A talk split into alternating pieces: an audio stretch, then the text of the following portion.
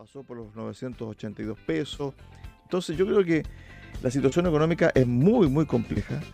Y, claramente, y ahora vamos a conversar con eh, el profesor Roberto Pastén, él es director del Instituto de Economía de la Facultad de Ciencias Económicas y Administrativas de la Universidad Austral de Chile, doctor en Economía, en la especialidad de Economía del Riesgo y la Incertidumbre. Bueno, queda como anillo al dedo para el día de hoy. ¿Qué tal, profesor? Bueno, no sé si son tan buenas estas tardes para las familias chilenas porque este precio del dólar en algunas semanas más va a repercutir fuertemente, especialmente en la canasta familiar. ¿Qué tal, profesor? Bienvenido acá a Ciento Ciudad Radio Sago. Hola, ¿cómo estás? ¿Se escucha bien? Tengo otros parlantes estoy por el teléfono. No, eh, lo otro usted lo puede cortar nomás, ni un problema. Solamente por teléfono. Línea 2, como a la antigua, profesor. No se haga problema. Ya, ¿Cómo está? ¿Preocupado? Sí, me imagino. Me imagino. En realidad tampoco tiene que, esperar tanto para ver los efectos. Me imagino que la gente que tenía planificado viajar y, sacar sus pasajes eh, debe estar sintiendo el efecto ahora ya en este, en este minuto, ¿no? Por supuesto. Bueno, el tema está, profesor, es que uno eh, comienza a hacerse preguntas desde el punto de vista de la incertidumbre política y social que vive el país. Después, factores externos con una economía estadounidense que busca también frenar la inflación, alza de tasas en Estados Unidos. Se está depreciando el euro también en, eh, en Europa. Entonces uno dice, bueno, aquí estamos en una tormenta perfecta y más encima, parte del problema que tiene Chile fue autoimpuesto, profesor. Sí, bueno, probablemente van a haber distintas interpretaciones acerca de eso, ¿ves? Pero si uno es como la primera vez en la historia que llega a este nivel, ¿cierto? Obviamente nunca estaban los, los mil pesos el dólar. Eh, y las razones son como, no sé, es como, en realidad, si uno observara objetivamente, todo está dado para que fuera al revés, pues no, no no que estuviera subiendo, sino que estuviera bajando. Entonces, en términos simples, oferta y demanda, ¿ves? En la medida que lleguen más dólares al país, el precio cae, y en la medida que salgan más dólares, el precio aumenta. En la medida que la gente vaya a comprar, las casas de cambio, el dólar aumenta, y en la medida que la gente vaya a vender, el precio cae. Y hay mucha razón por la que debería caer. El precio de los commodities en general está, alto. Eh, las diferencias de de tasa. Eh, eh, o sea, Chile ha tenido una, un incremento fuerte en sus tasas de interés y eso debería indicar que entran dólares, no que salen. Entonces, probablemente es, eh, hay que buscar las causas que vayan más allá de eso, ¿cierto? Entonces tienen que ver con causas básicamente que tienen que ver con, con aumento de la demanda de dólares. Y, y cómo está relacionado con lo que nos pasa. Si te fijas, eh, esto que ocurre en Chile está ocurriendo en la mayoría, de las economías latinoamericanas, no solamente en Chile. En realidad, si uno sacara el efecto de Turquía, que cayó el valor de la lira en un 40% aproximadamente, si uno sacara ese efecto, que, que es muy fuerte, extremo, serían las economías latinoamericanas las que han perdido más valor su moneda durante el último tiempo. Y claro, uno podría asociarlo a que en general en toda la economía latinoamericana se están viviendo procesos de incertidumbre política realmente fuertes, o sea, con procesos de cambio del paradigma tradicional en casi todas las economías, esto es, no sé, Perú, es Colombia, es Chile, Argentina. Y yo creo que tiene, no no es toda la explicación, pero creo que gran parte de la explicación tiene que ver con esto. Ahora bien, cuando uno dice, bueno, sube el dólar, lo más probable es que van a subir los artefactos eh, electrónicos, también lo que nosotros traemos desde afuera para producir en Chile, como por ejemplo en algunos meses más la harina, también otros productos que son comestibles. Pero a su vez también exportamos muchas cosas. Pero dentro de las exportaciones también está el costo de flete y también el costo de insumos, como por ejemplo el tema de los eh, combustibles. ¿Cómo se pudiese llegar a un equilibrio de aquí a diciembre? ¿O usted lo ve muy difícil? A ver, en general el tipo de cambio sube y baja. Digamos. Uno no puede decir que está permanentemente subiendo, no salvo cuando tiene que ver con temas de expectativas.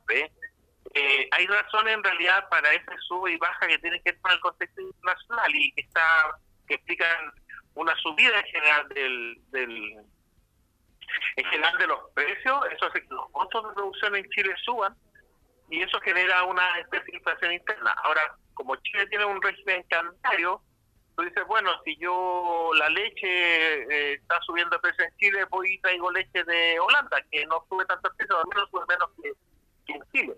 Pero cuando haces eso, eh, básicamente lo que hace es presionar el tipo de cambio. Entonces, a la larga se los precios tanto en Chile como, como afuera cuando tienes considerado el efecto del, tipo de cambio. Eso, es un efecto, debe ser un efecto que uno esperaría social la inflación interna. Por eso que muchos países en realidad en el pasado cuando quisieron contener la inflación, lo que hicieron fue fijar el tipo de cambio, porque así te subía el precio de la leche en tu país, pero no subía el precio de la leche en, Holanda, tradicionalmente si la leche en Holanda sube el tipo de cambio, pero como los lo sube, le pones un ancla a los. Eso es lo que se hizo durante la, la, década de los 90 en Argentina, en los 80 en Chile, que pero que a la larga siempre tiene un límite, ¿ves? En la medida que puede hacer eso como una medida de contención a la, a la inflación.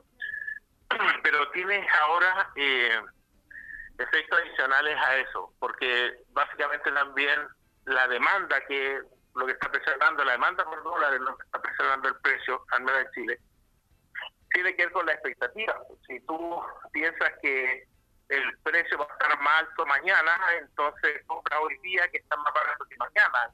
mañana crees que va a estar más caro, pero pasado mañana. Mañana compra anticipándote lo que pasar mañana.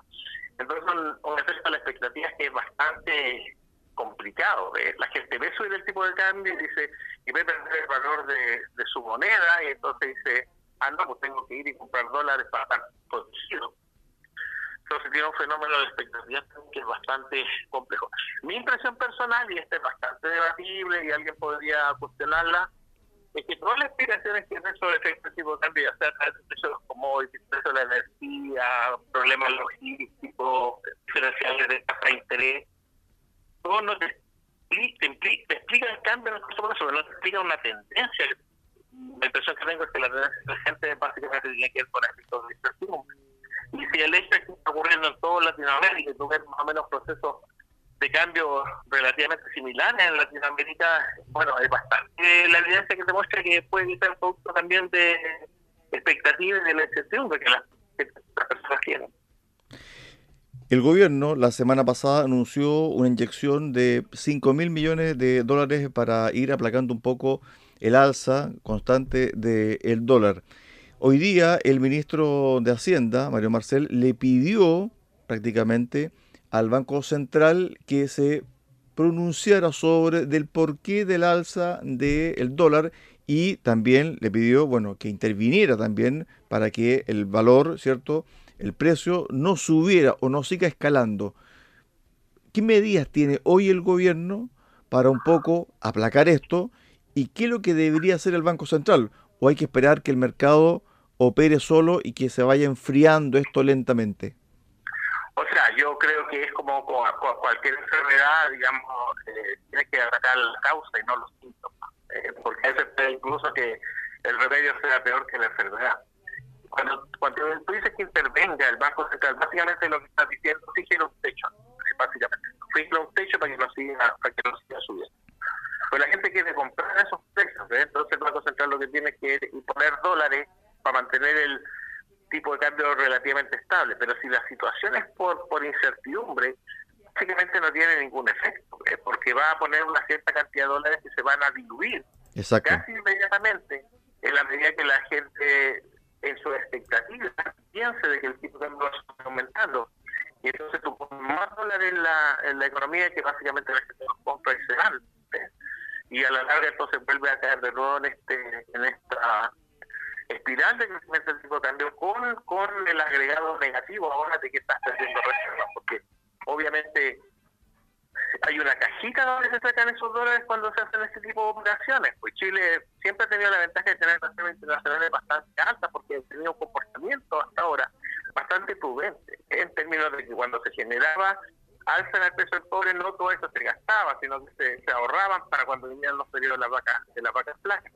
En la medida que esos fondos que se guardaban ahí, te los empieces a, comer, es peligroso porque te empiezas a acercar a otros países con problemas similares y con medidas similares, que a la larga lo la única opción que han tenido es empezar a regular las cantidades en el mercado. no, no, no, ya no tienen para sacar reservas y básicamente lo que tienen que poner restricciones en el mercado también.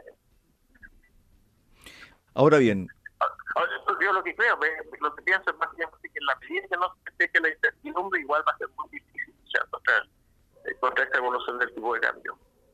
Respecto al, al panorama mismo de la economía y al anuncio del gobierno del viernes pasado de hacer una reforma tributaria. Yo no sé si el momento es el adecuado, aparentemente que no, sobre una reforma tributaria. ¿Usted cree que debiese haber un pacto un pacto y un consenso más allá de la administración de Boric para decir, ¿sabe qué?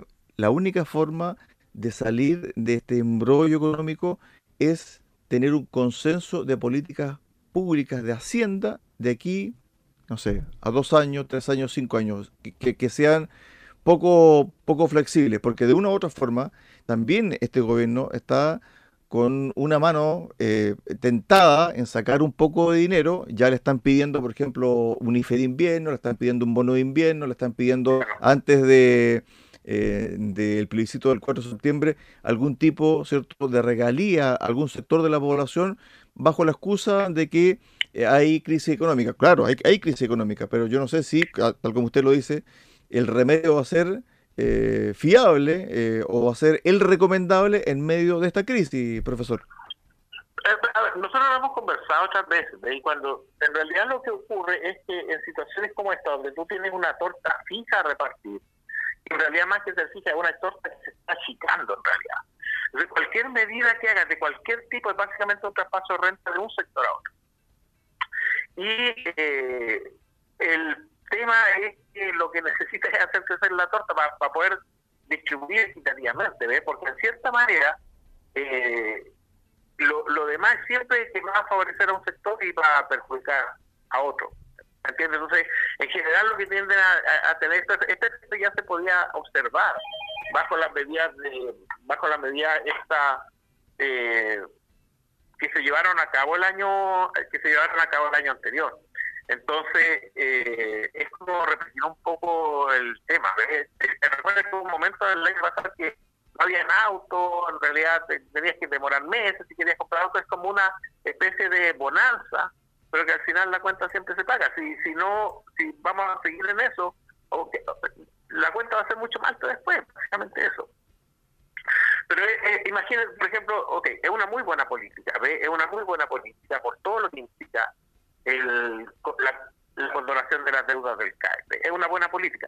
Pero hay que acordarse que aún, eh, aún siendo una buena política, alguien tiene que pagar esa política. Entonces al final terminas pagándola con un aumento en el impuesto para que financie este tipo de medidas y otras. Pero eso también tiene sus, sus consecuencias, Y, y en realidad es complicado en un momento de recesión eh, inflacionario y además tener una reforma tributaria que básicamente el fuerte de la reforma este aumento en el impuesto a la clase media. Digan lo que digan, y lo pinten de la forma que lo pinten. Es básicamente un aumento de impuestos hacia la clase media, la que es la clase que está perdiendo ingresos reales en este momento. Una pregunta que todo el mundo se hace en Sudamérica es la siguiente. ¿Por qué si en Chile sube el dólar, en Argentina sube el dólar, Ecuador, Colombia, para qué decir Venezuela, ¿Y en Uruguay qué está pasando? ¿Es una isla? Porque Uruguay se dice y se estima de que se está bajando el dólar en un 12%, ha bajado el dólar este año. ¿Qué está pasando en Uruguay y por qué nos estamos comiendo esta alza excesiva acá en Chile, Argentina y otros países de Sudamérica, profesor? Bueno, había tres países en realidad que tenían las mismas características. Esto era Costa Rica, Uruguay y Chile. Y básicamente el punto tiene que ver con las políticas fiscales y políticas macroeconómicas responsables. Eh, cuando ese paradigma, por, por sea la razón que sea, tú, las pones en entredicho, básicamente es lo que uno esperaría que ocurriera. Mira, eh, el presidente de, de Turquía, por ejemplo, está haciendo al revés todo lo que recomendarían políticas macroeconómicas sanas y políticas fiscales. Está en un momento de alza de inflación a nivel general y en, su, y en su país en particular, bajando las tasas de interés. ¿Por qué? Porque él dice, yo tengo que bajar las tasas de interés para, para estimularme, pero tiene una alta tasa de inflación. ¿Ve? Eh, aparece, en la práctica aparece como antiortodoxo, está haciendo algo en contrario a todo lo que se ha hecho en los países de corte neoliberal. Y está bien, probablemente es también una forma, bueno, es bastante populista, es una forma de decirle a, su gente, miren, solo lo que se hizo se hizo mal, y entonces lo vamos a hacer de esta manera. Pero tiene un 40% de devaluación de su moneda. Y el país que está sufriendo las más fuertes consecuencias en términos de pérdida de valor de su moneda, en términos del euro, en términos del dólar y en términos de la y en términos de la inflación interna. Entonces, la impresión que yo tengo, la impresión que yo tengo es que todavía países como Uruguay y Costa Rica entienden de cierta manera de que aunque se ha visto esta forma neoliberal de hacer las cosas, políticas macroeconómicas sanas y políticas fiscales sanas, por ejemplo, eh, déficits estructurales que no permitan endeudarse más allá de cierto nivel, eh, políticas que tienen como objetivo mantener la inflación en torno al 2% y pase lo que pase no salirse de ahí políticas donde los bancos centrales son autónomos y aunque lo presione el banco el gobierno por unirse que necesita urgente no van a ceder y van a mantener mantenerse en su, en su posición. Creo que esa es la explicación. O sea tu pregunta por qué Uruguay no me extraña ves que Uruguay y Costa Rica eh, eh, tengan esta posición porque es lo que yo creo que habría tenido si eventualmente hubiese mantenido las mismas políticas que ha mantenido durante todo este tiempo. Políticas que dan estabilidad que permiten planificar mejor la economía y que en realidad más que repartir la torta que se va quitando. Son políticas diseñadas para hacer crecer esa torta. Bueno, entonces hay que volver, ¿cierto?, a la vieja escuela, como se dice habitualmente, y dejar algún tipo de ideario o también de objetivo de mediano o largo plazo para 5 o 10 o 20 años más, porque hoy lo que requiere Chile es volver a centrarse en una política fiscal, primero austera y también seguir al pie de la letra, tal como usted lo dice, profesor, las políticas que nos llevaron también a ser un país estable desde el punto de vista macroeconómico y también de las arcas fiscales. Para el cierre, profesor. Sí, sí. Solamente decirte que en realidad también hay que ser pragmático. O sea, tiene una demanda de cambios que ya no resiste vuelta, hay que hacerlo. O sea, el, el, el Estado social de derecho frente al Estado subsidiario es un tema que se va a tener que hacer, no, tiene espacio para seguir en la lógica que traía originalmente. Pero si tú me hablas hoy, y hoy día, por ejemplo, pareciera con todo esto que está ocurriendo, que si tú lo comparas con unos 12 meses atrás, es cualquier cosa que hablaras tú de mercado, capitalismo, orden de las cuentas fiscales o cosas así, parecía como parecía como un freno a las reformas que el país quería, ¿cierto? Hoy día con todo lo que está sucediendo ya hay menos miedo, menos temor hablar de que las políticas que aplicamos durante 30 años eran buenas políticas desde el punto de vista macroeconómico, desde el punto fiscal. Y podemos ver, discutir a lo mejor que no lo era tanto quizás desde el tema redistributivo. Pero si va, va a hablar de un gran pacto, de un, gran pacto, digamos, eh, fiscal o lo que sea, de cualquier tipo de pacto, debería ser un pacto donde se reconozca que estas políticas son necesarias, ¿ve? que algunas políticas buenistas que en realidad también intencionadas, también direccionadas, tenemos que tener también cuidado en términos de, cómo vemos su financiamiento. Creo que en la medida que retomemos un poquito la cordura en ese sentido, a través de un pacto social, creo que es como la única forma, no veo otra de, evitar eh, que esta cuestión pueda ir empeorando cada día más. Por último, sobre el dólar, ¿tocamos fondo o todavía hay que esperar otra otra alza?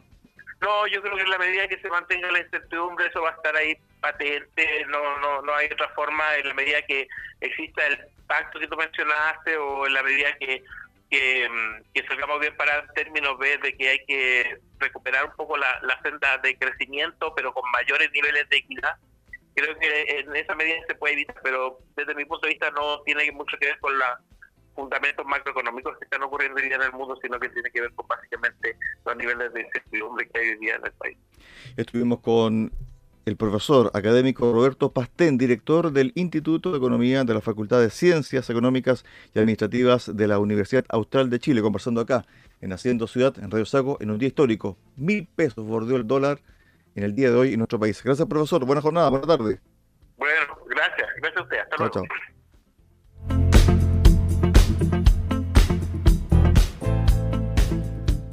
Es. La incertidumbre también.